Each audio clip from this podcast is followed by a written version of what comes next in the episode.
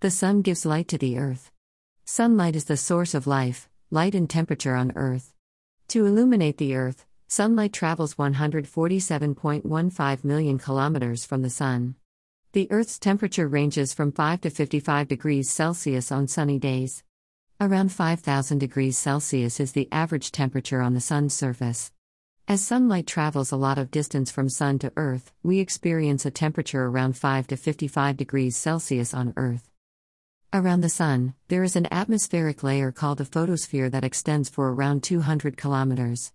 Temperatures of 5000 degrees Celsius, light exceeding the visible spectrum, intense radiation, heat waves, magnetic fields, etc., are all present in this photosphere. The Sun can be compared to God. Just like Sun, around God there is a layer or atmosphere called holiness. All the natures and attributes of God, such as love, mercy, power, truth, omniscience, omnipotence, etc., are present in this atmosphere called holiness. All these natures and attributes of God present in this atmosphere are present at higher temperatures and standards more than 5000 degrees Celsius. God resides or lives in this blanket or atmosphere of all natures called holiness. God and holiness cannot be separated. When God comes, His holiness also comes along with Him. It's okay to see the sun from a distance. But when we get closer to the sun, then only we will experience the heat of sun. It's similar with God, as we go closer to God, then only we experience the heat of His holiness. In the heat of God's holiness, we experience a pricking or stinging sensation of our sins. Our sins are exposed by the heat of God's holiness, which then begins to burn those sins. We don't experience any prickling when we are far away from God, but as you draw nearer, you will experience the pricking of your sins. When God comes to you, then also you will experience the pricking of your sins. The sins we carry begin to burn within us in the heat of God's holiness. The heat of God's holiness prepares us to encounter God's glory. Our physical bodies are vaporized in a matter of nanoseconds if we stand in the sun's atmosphere. Our body can withstand 70 degrees Celsius at most.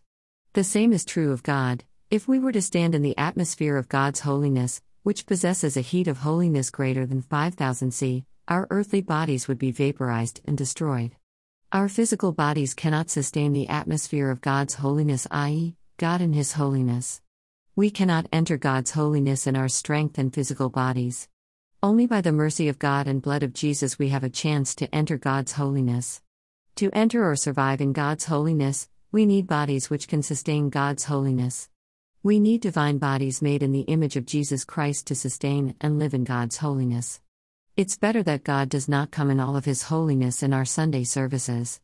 We don't know how many people will survive if God comes in all His glory and holiness.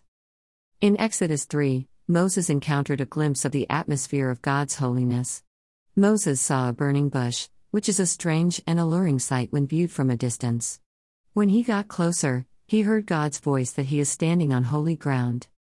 Before Moses came, the fire of God lit the bush on fire and made the ground holy. Holiness or holy ground is a dwelling place of God from where God speaks. After so many years, God appears to Moses, and his first words are Moses, Moses, do not come closer. God called Moses' name twice. It is an alarming voice. With an alarming voice, God warned Moses not to come closer because the place is holy ground. God might have spoken with this alarming voice because the consuming fire of holiness would have destroyed Moses. For God, His holiness is more important. The atmosphere should not be disturbed by Moses' sandals. Even though God spoke after so many years, the first words He said were not ones about love or promise but rather about holiness. Without holiness, a person cannot approach God. God's holiness is a consuming fire which can destroy Moses. The fire of holiness destroys the sin. If a person is full of sin, he will be completely destroyed. God's holiness is also a consuming fire that does not consume or burn the bush but sets Moses' heart on fire. It burns the sins but at the same time reveals the character and nature of Jesus. The second words from God to Moses was to remove the sandals that made the holy ground unholy. Before God speaks his purpose or plan, God will let you know all the sandals that must be removed.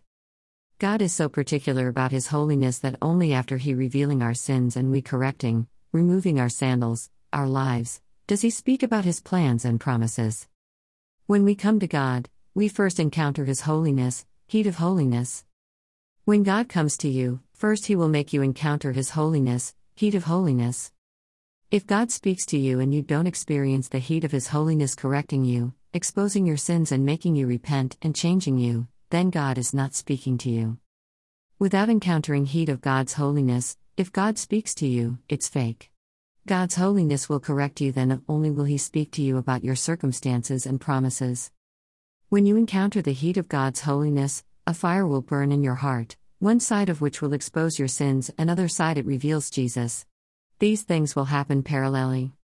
Today we need to encounter God in all His holiness. Like Moses, when we get a glimpse of God in all His holiness, suddenly everything comes alive, i.e., God's vision, all blessings, promises, plans come alive.